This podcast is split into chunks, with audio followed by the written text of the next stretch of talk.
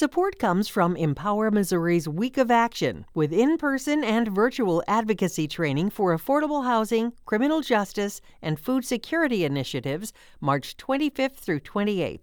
Registration at empowermissouri.org/WOA.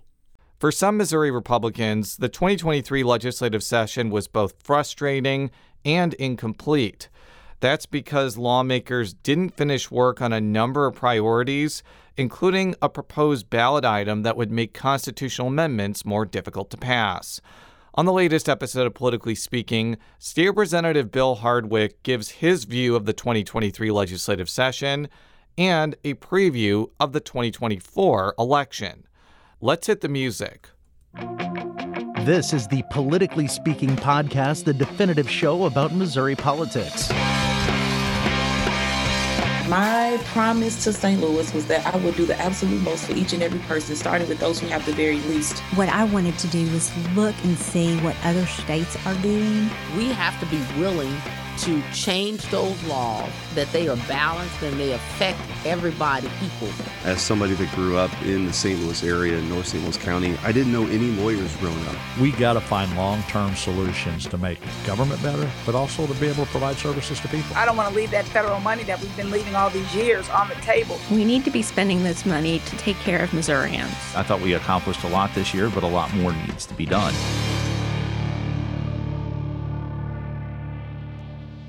And welcome to Politically Speaking. I'm your host, St. Louis Public Radio's political correspondent, Jason Rosenbaum. Joining me in Jefferson City, she covers all things state government and state politics for St. Louis Public Radio. Sarah Kellogg. And joining us for the third time, he is the representative for Missouri's 121st House District, which takes in uh, Pulaski County, and particularly Fort Leonard Wood. Our guest today is Bill Hardwick we have a lot to talk about. Session has been over for what, three years now? Four years? Feels like it. A couple weeks, maybe. I've covered a lot of last week of sessions, and I've never covered a last week where every day people were out by 6:30 and that I could go enjoy myself without any guilt any of the days, which was great for me, but probably not great for you. What what what happened the last week of session? Well, I think it's true that it kind of defied our expectations for how May wraps up. The new freshman reps came in, a lot of us said, "Hey, in May, get ready. We'll be going till midnight. We'll be coming back early, round the clock, fast and furious." And the last couple weeks, it seems like we did have a couple of early days that kind of surprised everybody. Um, I'll take the optimistic viewpoint about it that um, that it wasn't totally bad from my point of view if your point of view is there's some bills that necessarily weren't necessarily good for Missouri that didn't pass, then that's a positive thing. If you think that it should be really, really hard to pass legislation and it should really require you to get a coalition on board, a diverse coalition of conservatives, of moderates, of progressives, and it should be difficult, then uh, then maybe that that's a positive thing. I don't um, you know, there's a lot of stuff that I wanted to pass, and that was a personal political priority or policy priority of mine or my constituents or of my colleagues that didn't pass, and that was disappointing. But um, that doesn't mean that a lot of people say it's dysfunctional. I think it, it may be, it may be because personalities, there's more friction, but there it should be difficult. And um, and I'd rather have a process where more people can put the brakes on and there are more filters and difficulty passing legislation than to make it really easy for any idea any of us have to become law and binding on over six million people. You know, it's possible that Republicans are starting to run out of major policy priorities, and the major aspect of the legislative session is becoming how the budget is constructed. What do you think, kind of, on that statement? Oh, that's an interesting point. That the um, that the governing coalition, the rising coalition uh, that could put the Republicans in the majority, was this co- coalition based on maybe social issues, abortion, traditional tax issues, um, kind of traditional Republican issues that that that that contributed with um, you know the last 20 years post 9/11 the entrance of Donald Trump into the political scene made Missouri really red. And so that's so these issues that are binding give you these big coalitions, and then Republicans take care of those things, right? They've taken care of largely the main things that they've ran on. So now the Republican Party is trying to figure out where do you go from here, and how do you have cohering principles that give you a majority of the electorate in, in the most most districts, and that kind of help you define what conservatism and republicanism is going forward. And that's a real challenge. And I think that's what you're seeing. You're seeing different Republican leaders and thought leaders and the conservative movement and elected officials have different ideas about the direction that they think the Republican Party ought to go. Um, and I think it's okay. I have my ideas about it, and I think different people do. And as we go into this next election cycle, other people will merge with their ideas too. Give me the, the second part of your question again. Um, do you feel like it's maybe the major aspect now? It seems like the budget, how the budget is constructed. Yeah, and and sorry, and we saw that the exact same dynamic bleed over in the budget with the DEI amendments. And there, you know, there's a viewpoint that you shouldn't legislate to the budget. The budget should be political. I actually take the opposite approach. I think that the budget is a legislation. I think that its process is inherently political. That's one reason why appropriations are not justiciable at the federal level because inherently political. And so I think that that's what we're that's part of our identity crisis. Is the Republican Party a party that's just going to um, you know take more and more federal money, kind of grow the budget every year? Is it you know going back to what somebody like a Ronald Reagan or Ron Paul from the 80s would say that we need to have less spending, less government control, less obligations. So we, we kind of have that that difficulty, right? Being the governing party, it's easier when you're the um, the party out of power, as Republicans were, and and I want to remind them that Republicans weren't the majority in Missouri for a long time. That no um, coalition is permanent, no placeholder of political power is um, is is forever. There's entropy in politics. Um, but yeah, when you're out of power, you'd say, "Hey, less budget, less budget. You shouldn't fund that." And then you you, you become the governing party, and now you think, "Okay, what do I cut? This federal money's on the table. I have ability to spend, send money to build a library or a hospital or a bridge or to fund these services. Okay, so what do we do with that?" And that that's a real question mark whether or not we how we how we deal with the budget, federal dollars, what fiscal conservative equals. Um, those are those are things that um, that you're seeing emerge, and you're seeing as we're going. Actually, not to segue into election cycle, as you go into election cycle, you see people who are running for statewide office, for state senator, for state rep, start to say what they think the budget process ought to look like. But it's okay. The budget should be a fight, just like any other legislative fight. It should be hard to get something in the budget. It should um, require you to go talk to people. And and if you're on the boot hill, you should have to go to somebody in Kansas City and say, well, here's what's important to me. What's your priority? Let's see what we can agree on.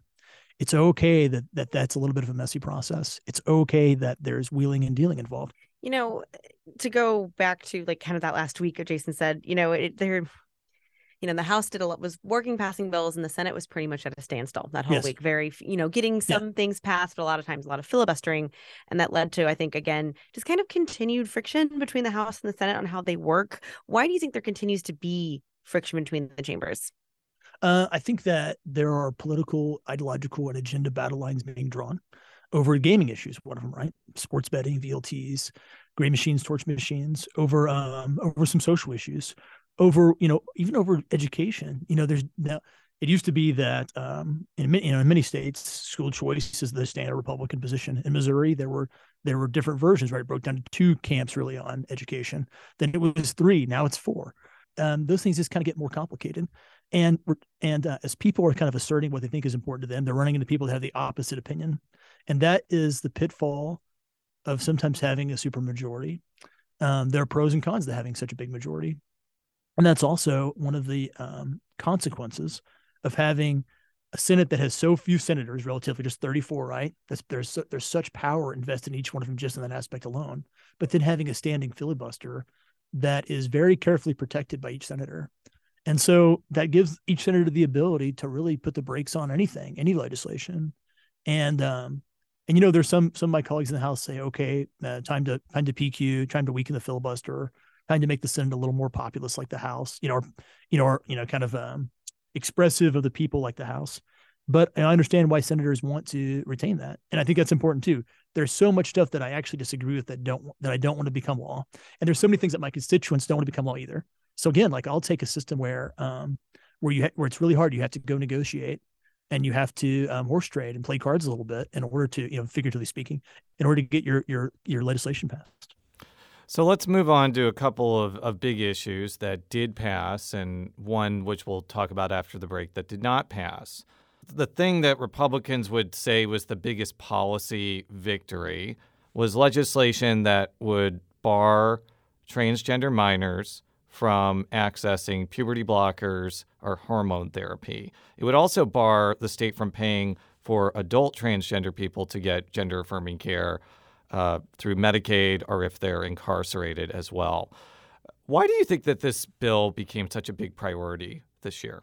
It's been a growing issue, just like we were talking about earlier. Um, you know, abortion, guns are issues that sort of were ascendant for Republicans to win rural Missouri. But you know, I've gone back to my district. I've gone back to fairs and um, meetings and stuff like that, and people bring this issue up as it became more in the spotlight with um, transgender athletes uh, playing at the collegiate level, with um, you know, just kind of the issue became more forefront culturally, more in the media, more on TV and movies. It became more um, aware in people's minds, and people brought it up more. And I think that's true. So I think there's a you know you could argue, and maybe your argument is that a little bit of it's mm. manufactured for political purposes, but there is an organic response for people kind of out in the state who bring this issue up, and I've because I've heard that personally.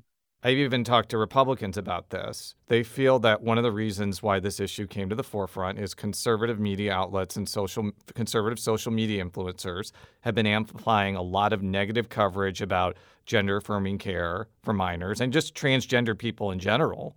And then Republican constituents see this, and then they go to Republican legislators and say, "You got to do something." I mean, is that is that is that dynamic too simplistic, Yeah, or do, is I've that heard that. basically what ha- is that basically what happened here? No, I, th- I think that's true. I think there's a dynamic, and and and partly that's the way a dynamic ought to be. Maybe not necessarily you agree substantively on this issue, or one would agree, but like partly the dynamic should be: you go back to your district, they say do something about this issue, you come back to the legislature with an impetus impetus to act on behalf of your constituents. I think I'll add a little bit to the analysis, though, that um, often re- conservative Republicans are called reactionary, and, and Biden came into the White House, and so there's a new president. And so that new president brought a series of new federal initiatives and fel- federal policies for the military at the federal level in terms of um, visibility of the issue. And so, and so, in part, I think that there are um, rural Missourians who are reacting also to the new federal policies. And so it just became an issue that was more visible, that was more top of mind for people in terms of social issues. And so, um, and so a lot of people went back to their districts. And I definitely, I could see that anecdotally you know if you go out and you're you're talking to folks you talk about the budget you talk about roads and people don't seem like that's an issue that's really animating whereas 20 30 years ago that was kind of a standard issue for a politician but when you talk about um, transgender care tran- transitioning children you talk about transgender athletes and what the rules should be there's an animation in voters at least in at least in the district that i represent and in the surrounding counties. So i think that politicians who are trying to trying to do their job which is be responsive they see that they're they're picking up on that that it's an issue that people care about and they're they're trying to take some action accordingly. Now every district's different. Every every one of the house members views are slightly different and there's an array right? There's some some views that have lots of differences. But um but it was definitely an issue that uh, became important and then also you know as certain senators and representatives champion it as mike moon champions the issue the issue becomes more public and then there's more pressure on other people to say what's your position on this right and that sort of coalesces a movement to have something take place, right? By people talking about it and uh, and just bringing it up. Honestly, You know, you've said it's inappropriate for transgender minors to take puberty blockers or go through hormone therapy, but you know, a number of trans kids, many who spoke during the committee hearings, you know, who have started what's known as gender affirming care, say that these treatments have made them profoundly happier. Why are they wrong? um, you know, I've heard from children who were transitioned that had uh, different viewpoints on it too. There, there was some that has the exact opposite. That they said that the um, that the hormone therapy and and what they underwent had this irrevocable damage to them and they really regretted it and they didn't think they were making they were able to make the decision at the time. They felt like adults they were taking their cues from them. But i've heard from uh, parents and children on the other side too.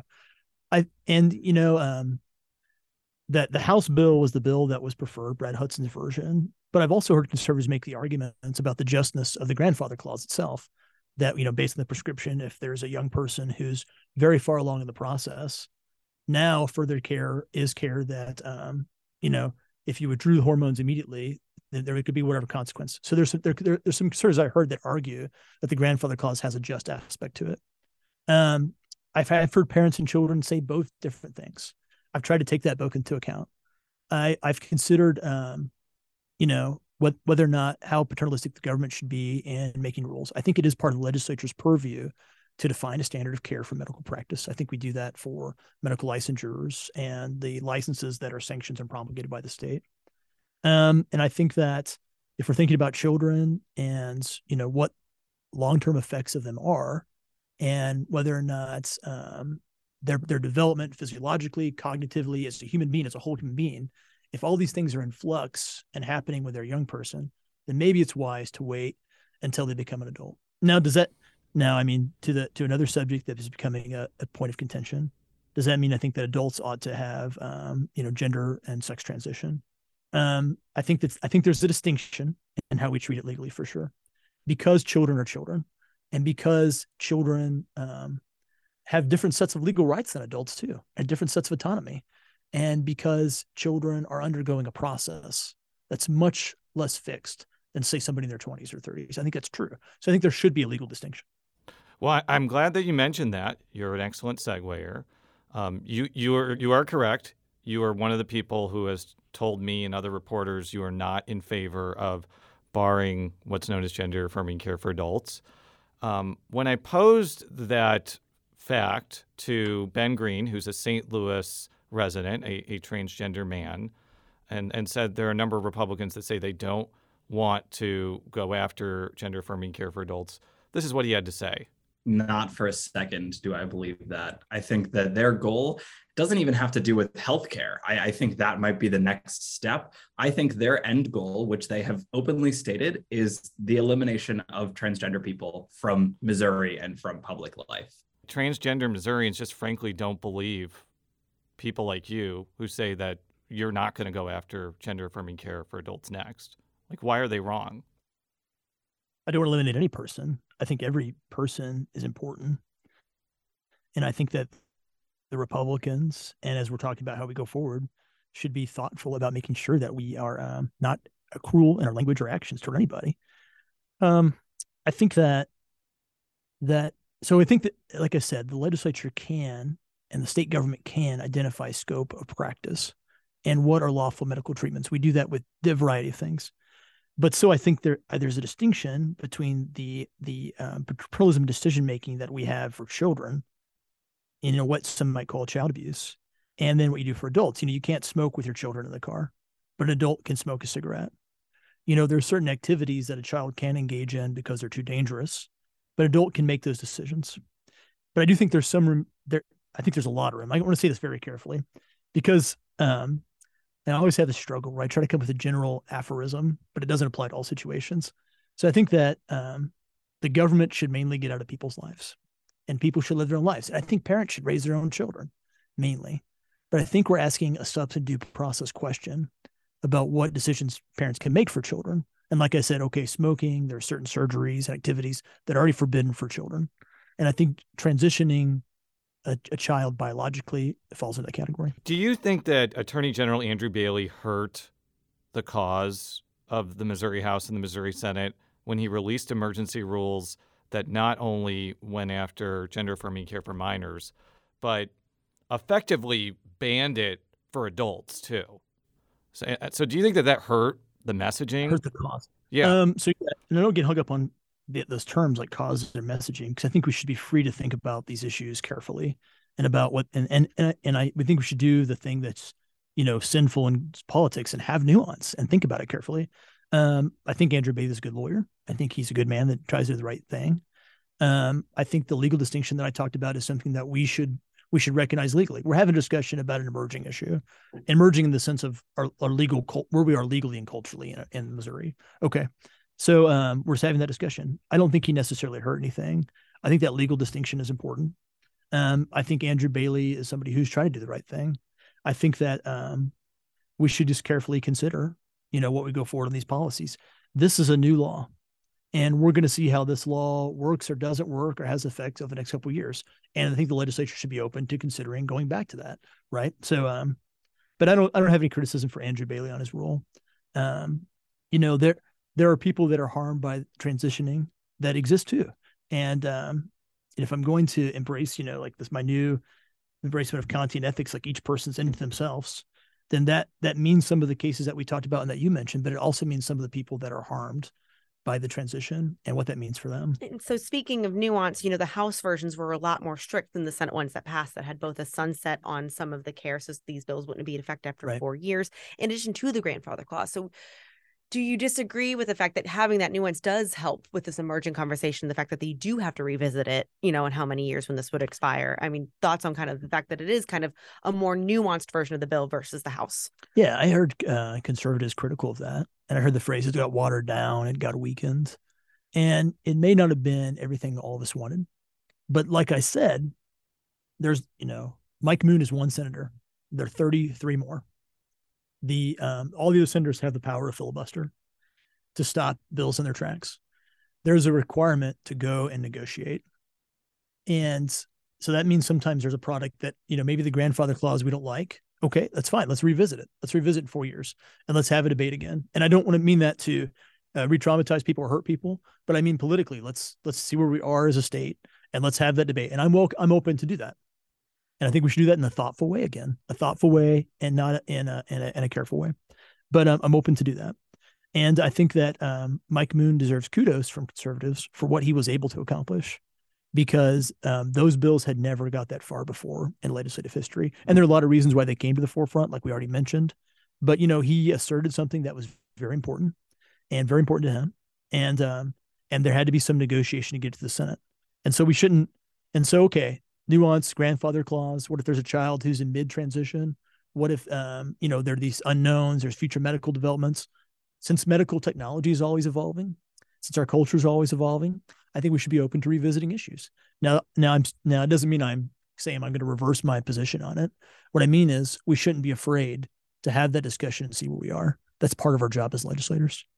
We'll be right back after this quick break with State Representative Bill Hardwick. St. Louis Public Radio's The Gateway gives you the day's news first thing every weekday morning. From the ever evolving relationship between St. Louis City and County to developments in the Missouri and Illinois state capitals and reports from our correspondents in Rolla and the Metro East. We put it all in a roughly 10 minute package with clarity and context. Download The Gateway wherever you get podcasts.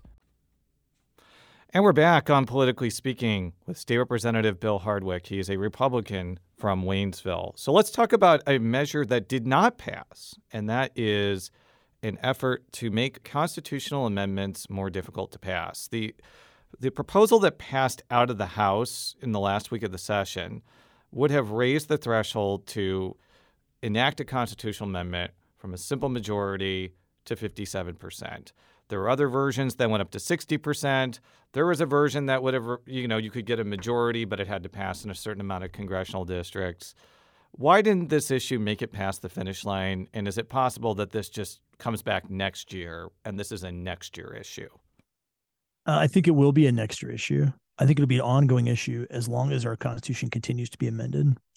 So th- this issue is not just complicated policy wise and constitutional wise; it's complicated politically, because at the same time, our voters say, "Hey, if you have X," you know, a lot of voters that I hear from say, "Okay, somebody with millions of dollars, they can go amend the Constitution. The Constitution's getting out of control. It's not a structural, a, you know, structural document, a document of rights and how our government is formed. It's like a regulatory document. It almost reads like a code of regulations, and that's not what a constitution's designed to do. At the same time, there are people that feel that way. Also, if I say, "Hey, I'm going to make it more difficult for you to go to, uh, you know, to defy your elected officials, defy or go around, however whatever phrase you want to use, and amend the Constitution," that doesn't intuitively sell either. Because what at the same time there's a growing distrust of the establishment the political establishment the political class. Not unjustified i think. I think there's a reason why people feel like um, they just don't trust their government anymore. So okay um, so republicans you know i think most of my democratic colleagues opposed it altogether right? Just kind of across the board. Republicans had different views on how to solve it. And there wasn't a general consensus of a modus modus to um, change the initiative petition process. I personally preferred the concurrent majority schemata over the raising the threshold. And just for our listeners, it, I just want to make sure I'm, I'm making myself clear. That would say, yes, it could be just 50% plus one, but it would need to pass in what, six out of eight congressional districts, five out of eight congressional districts? I, am not sure the number. Yeah, but, the, but you uh, there were, there were mul- yeah, there are multiple versions, but I all thought they were favorable or more favorable. Congressional district, Senate districts, House districts, and some seemed like it was too granular. The math was not able to be workable. But the idea was that, you know, the people can choose to amend the Constitution, but it can't just be rural Missouri that amends the Constitution, and it can't just be St. Louis and Kansas City and Springfield. We need a cross section of the state, and I think that's a more favorable approach personally. But I'll tell you, I mean, and I don't know if I should really out my like reveal myself here, but I I voted against the very final version in the House, and my particular reason was Um, and this, this this may not seem like it sells very well either, but I think it's a true analysis. My particular reason was if we take away the people's ability to to amend the Constitution in a way that's that doesn't really work, or we take away the legislature's ability to refer amendments questions to the ballot, then I think we disrupt the balance of power between the legislature, the executive, and the judiciary. Because if the judiciary acts in a way that the people don't like, or the legislature doesn't like, sent by the people again, or the executive branch is executing the law and administering the law in a way that we think is no good either, then the remedy, kind of an ultimate remedy, but a remedy that's important, is that we go back to the people and the voters vote and they say, well, the judiciary is getting it wrong, or we don't like their interpretation of the Constitution. It ought to say this, make it more clear or change it, or the governor's getting it wrong. These, these agencies are getting it wrong. And so that vehicle to send things back to the ballot is, is, a, is a part of the check. And it's also part of the, that the legislature can refer that.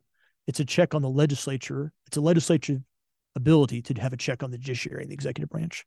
So I, I was fearful of that, right? I'm fearful of having a um, having one branch of power, one branch of government that doesn't have the ability to have checks and balances on the other branches. Just as much as I think the court should check us, I think we should have an ability to check the court. And the referendum and initiative petition process are part of that, I think. So that's one reason why I uh, I couldn't support the last reason in, in you know, kind of my analysis. But I think we'll come back because the question of how we amend the Constitution is an important question. It shouldn't be a five thousand page document, right? It should be a document like more similar to the federal constitution of structure and rights. And then we have a political process for enacting statutes. And then we have this more sort of granular, um, you know, bureaucratic process for the promulgation of details and regulations. And that's a better way to have a functional government, I think, than just a constitution that is a regulatory book, essentially. So I've talked to a lot of Republicans about this global issue of making it more difficult to amend the Constitution. I've not found a single one who believes that any form of this proposal will pass because this has to be approved by voters. There's like right. n- no confidence whatsoever that this is going to pass for a couple of reasons. Number one, the opposition messaging could just be, "Look, the legislature is trying to take away your ability to, uh, you know, change government." And number two, yeah. to more cynically, there are a lot of interest groups that use the initiative petition process that still want to use it, and they sure. will have millions of dollars at their disposal if this has no chance of actually passing to the ballot, why put any energy toward this? Well, I think that's right. We should start with the end product and kind of work backwards, right? We should start with okay, what's the, what exactly is the change and what exactly is the ballot wording? And when I go back to Rotary Club or the VFW or I go to church or I go to the county fair and somebody asks me about this ballot initiative because that's what state representatives do in the summer on election year. I go to fairs and people walk up and they ask me about things on the ballot and people on the ballot. And that's just it's part of our job, right? They just go, "Hey, what's up with this? Can you explain it to me?" And we do this um, like hundreds and hundreds of times in July or in October, depending on you know whichever. Okay, so we should think about that. Let's craft if if we think that's too easy to change the Constitution, the Constitution is becoming a thing that's that's almost non-functional Missouri. If we really think that, okay, then let's craft a change that when we go back and talk to the folks in our districts, that they understand that we're not trying to take their power away from them, that we understand we're doing a sensible, and that we don't blush when we're explaining it. I think it's where we should start. And let's work on ballot language that's clear and accurate and concise and does the thing that we think that we need to do. That's also why it's one of the reasons why I think just raising the threshold to 57% or 60% might be a non-starter. It might be something that doesn't pass. But if we have a we have a way of getting after the you know the problem of our constitution becoming something unmanageable, then maybe something where we say, okay, let's just have a cross section of the state. 50 percent plus one's okay, but we need some buy-in from Southwest Missouri, Southeast Missouri, from North Missouri, from St. Louis and Kansas City. And it's hard to change the Constitution, but if that's what the people want across the state, they can do it. Um, but I get that. I get your point, and I made the point. I guess this is the episode of nuance. I made the point that the Republicans weren't in the majority of the legislature in the 1990s. And back in those days, they loved the initiative petition process. Loved the initiative petition process yeah. when Jay Nixon was governor as well. Yeah, that's right. So let's right. let we don't have to go that back that far. well, it know? seems like an eternity ago, but that's actually a good. Yeah, point. yeah, I know. Believe it or not, people, we did have a Democratic governor uh, seven years like ago. But, cycles ago. but yeah. You know, House Speaker Dean Plocher explicitly linked efforts to make constitutional amendments more difficult to pass with legalizing abortion, and we have a clip of that that Jason's going to play. We, as a, as a Republican Party, have delivered conservative legislation, and that legislation stands up for life in Missouri. We are pro life. And if the Senate fails to take action on IP reform, I think the Senate should be held accountable for allowing abortion to return to Missouri. Now, House Minority Leader Crystal Quade said kind of he was, you know, saying the quiet part out loud. What do you make of the speaker's comments? Uh, I think what Speaker Plocher said is is basically accurate. That um, that there'll be uh, there'll be questions before the voters, most likely on the issue of abortion, and um, that initial petition reform. If people don't want that question to change the Constitution to make abortion legal in Missouri again, you know that's one way to um, to protect against that. But I also think that um, that the people always get some way or the other. People always get a say in what they want, whether that's through electing a different representative, electing a different governor, or amending the Constitution. So, um, there, you know, there. Um, Roy Blunt used to say that the people are never wrong, the voters are never wrong. And if you think that um, that, there's you don't like the direction that the public's going, or that there's a there's a meme that's kind of taking off, then it's your job as a statesman to make the best case to them about what you think is right and inform them with what you think they don't know. And if it's a philosophical case, like on the issue of abortion, make your best philosophical case. And that's your job. And then the voters get to make up their mind. And that's how politics and government ought to work. You stand for what you believe in. You um, you say what you think. You have convictions. You put them out there, and then you trust people to reject it or accept it, um, based you know, based on their um, you just trust them to do that. Do you think that a measure legalizing abortion could pass in Missouri, especially if it's written in a way that could appeal to Republican voters? Yeah, but I think it could pass. That's true. It it, it depend, The ballot language is very very important because a lot of people walk in, they see fifty words, and it's kind of how it's worded, right? What that what that connotates, what the implications of those words are. But I also think a differently worded ballot measure could fail, or a ballot measure that could enshrine the right to life in the Constitution could also pass, depending on how it's worded. We talk often about the disparity in polling on the issue of abortion, that there's a majority of people, even Missouri and nationally, that think there should be some restrictions on abortion, um, late term abortion on demand, that sort of thing. But then that kind of inverts itself when you talk about things like rape, um, life of the mother, um, incest, um, very early in the pregnancy. So there's there's there's variance in what people's views are. Okay, so I'm somebody who's pro-life. I think that um, a human being has this inherent worth in life, and we should protect that. I think we should protect the life of the mother too, but I think that they're two people, right, that we should respect. That's my viewpoint, and we all have different kinds of viewpoints. Let's not be afraid of that discussion, like any other discussion. Let's um, have a real discussion about it, and um, and let's and let's put it to the voter. You know, I don't want to necessarily want it on the ballot, but there could be another ballot measure that says let's have life in the Constitution. And if that's on the if that's on the, the, the ballot, then we should also trust the voters on that issue. So let's move to 2024. Um, it's only it's it's not that far away. Six months away, I think. what what is time? So so so so yeah, we're we're we're really excited for this, aren't we, Sarah? Um, oh yeah, I, I'm, I mean, I've already you know writing my stories now. It's already you know it's always election season. Who are we? It's kidding? always election season because now there are two, possibly three people running for governor on the Republican side. That is Secretary of State Jay Ashcroft, Lieutenant Governor Mike Kehoe, and possibly uh, Senator Bill Eigel. Uh, and, and, we talked before the show. You're you're completely neutral in this race, which is makes this. Yeah, continue. I haven't endorsed anyone yet. So that yet. that makes this question uh, pretty pertinent. How do you think that that race is stacking up? So uh, now I have to consider whether I give you like a really um, like um, contrite political answer or give you like an interesting actual analysis. You, you know you're going to pick me. You always do. I guess I will do. Okay, so I think that um, honestly, I think any one of them could theoretically win. And there's a way in which each of them appeal to different parts of the electorate that could win. And I think part of that is the ability to scale your name ID and message. But the cacophony of ads and activation and messaging hasn't occurred yet for any of them. And so my honest analysis is that race is yet to be determined. But there's a way in which that um, you know, um, different factions of the Republican Party could be split, and any one of them could possibly win. There's also issues that have yet to be emerge. There's also a presidential race in 2024 shaping up to be Donald Trump versus Ron DeSantis and maybe some other people. Um, seems like most likely Joe Biden on the ballot, maybe not, right? And there are new things that haven't happened in the political cycle that will dominate the political discussion then. And how those candidates answer those questions in a way that resonates with their primary voters will determine the election, in addition to their ability to express themselves, not just in traditional media, right? Not just in um, radio ads and on television, but also the way that messaging has changed, the way that getting information out to hundreds of thousands of people, um, you know, very little cost has changed too. And candidates have to recognize that. So I actually think that any one of them could theoretically win. And I think that the decision points in the, the campaign battle, so to speak, or the, the campaign have yet to occur and they're unknown. And, and it's going to be a test to the candidate, their actual ability to know the mind of voters and to lead on issues. That's what's going to happen too. Issues will come up that we don't know about, and they'll be the issues of 2024. And those candidates will have to decide what they think about them and where they want to go forward in Missouri. And the voters will respond to how they react, how, how what they put out there, unknown to them, right? What and we'll find their composition as people. And that'll determine who the nominee is for governor, I think.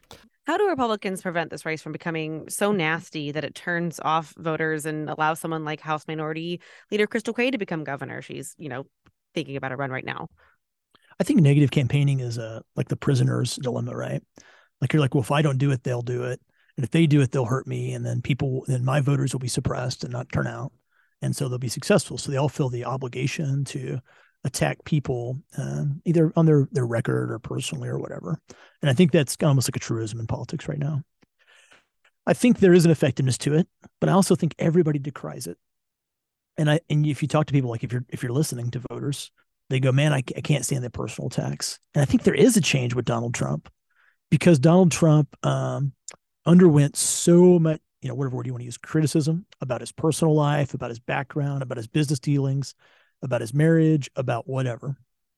And um, and that really turned off a lot of Republican voters because they were like, well, he's you know he's fighting for our causes, right? For you know for working folks, for blue collar folks, for you know America, America, whatever. You know, pick pick your issue there that resonated with people. So I think that politics is changing, and I think that candidates should be sensitive to that. But it's all the responsibility is always on the candidate for what they will and won't do and what's too low or what's you know beneath their honor now of course it's hard it's easy to say that in the abstract it's hard when it's june or july and you're two points down you know so um i just think the candidates will have to, to figure out what the line is for them and how they want to win the race but i've always found that um there's you know consultants have like this mechanics to elections right? Here's piece one here's piece two here's buzzwords here's whatever. But i think there's kind of like some soul to politics too. Like you put your you put something out there and people reciprocate it and they kind of figure out what you're like honestly. You can't really disguise who you are. Like you be yourself and people respond and reciprocate or they don't. So there's kind of like an energy to campaigning. And if, and if you really want to be successful you do that right? Like you you be something that people kind of pick up on it resonates with them and um, they also say people always remember how you make them feel even if you won right so like do you make them feel uplifted do you make people feel positive do you make people feel hopeful like there's going to be a good future for Missouri, or do you make them feel like this politics is miserable, right? And, and it's it's corrupt, it's dirty, nobody wants to be involved in it. And every single candidate has to decide, you know, where they want to be in in that process. But you know, I'd recommend to them that an uplifting, hopeful future message, and saying, "Here's how I'm going to make your life better, and here's what I stand for, and here's why, um, you know, I'm going to be the best governor for every single person in the state." then that's what the candidate should focus on. And I, and I hope that they'll be more successful, and I hope that they'll they'll tend that way. Politically Speaking is a product of St. Louis Public Radio, which is a part of the University of Missouri St. Louis. You can read all of our coverage at stlpr.org. And Representative, how could people find you on the internet where you want to be found? I'm on uh, what's called MySpace on Han Solo 84, and you can look me up. So until next time, so long.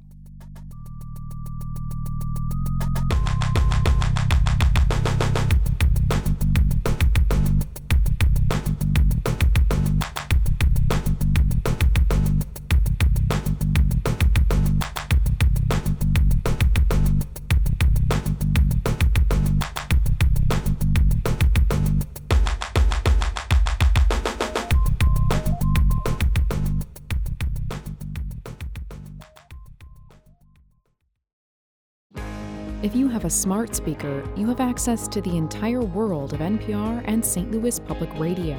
All the latest news and all the captivating stories. Activate our voices with yours by telling your smart speaker to play St. Louis Public Radio.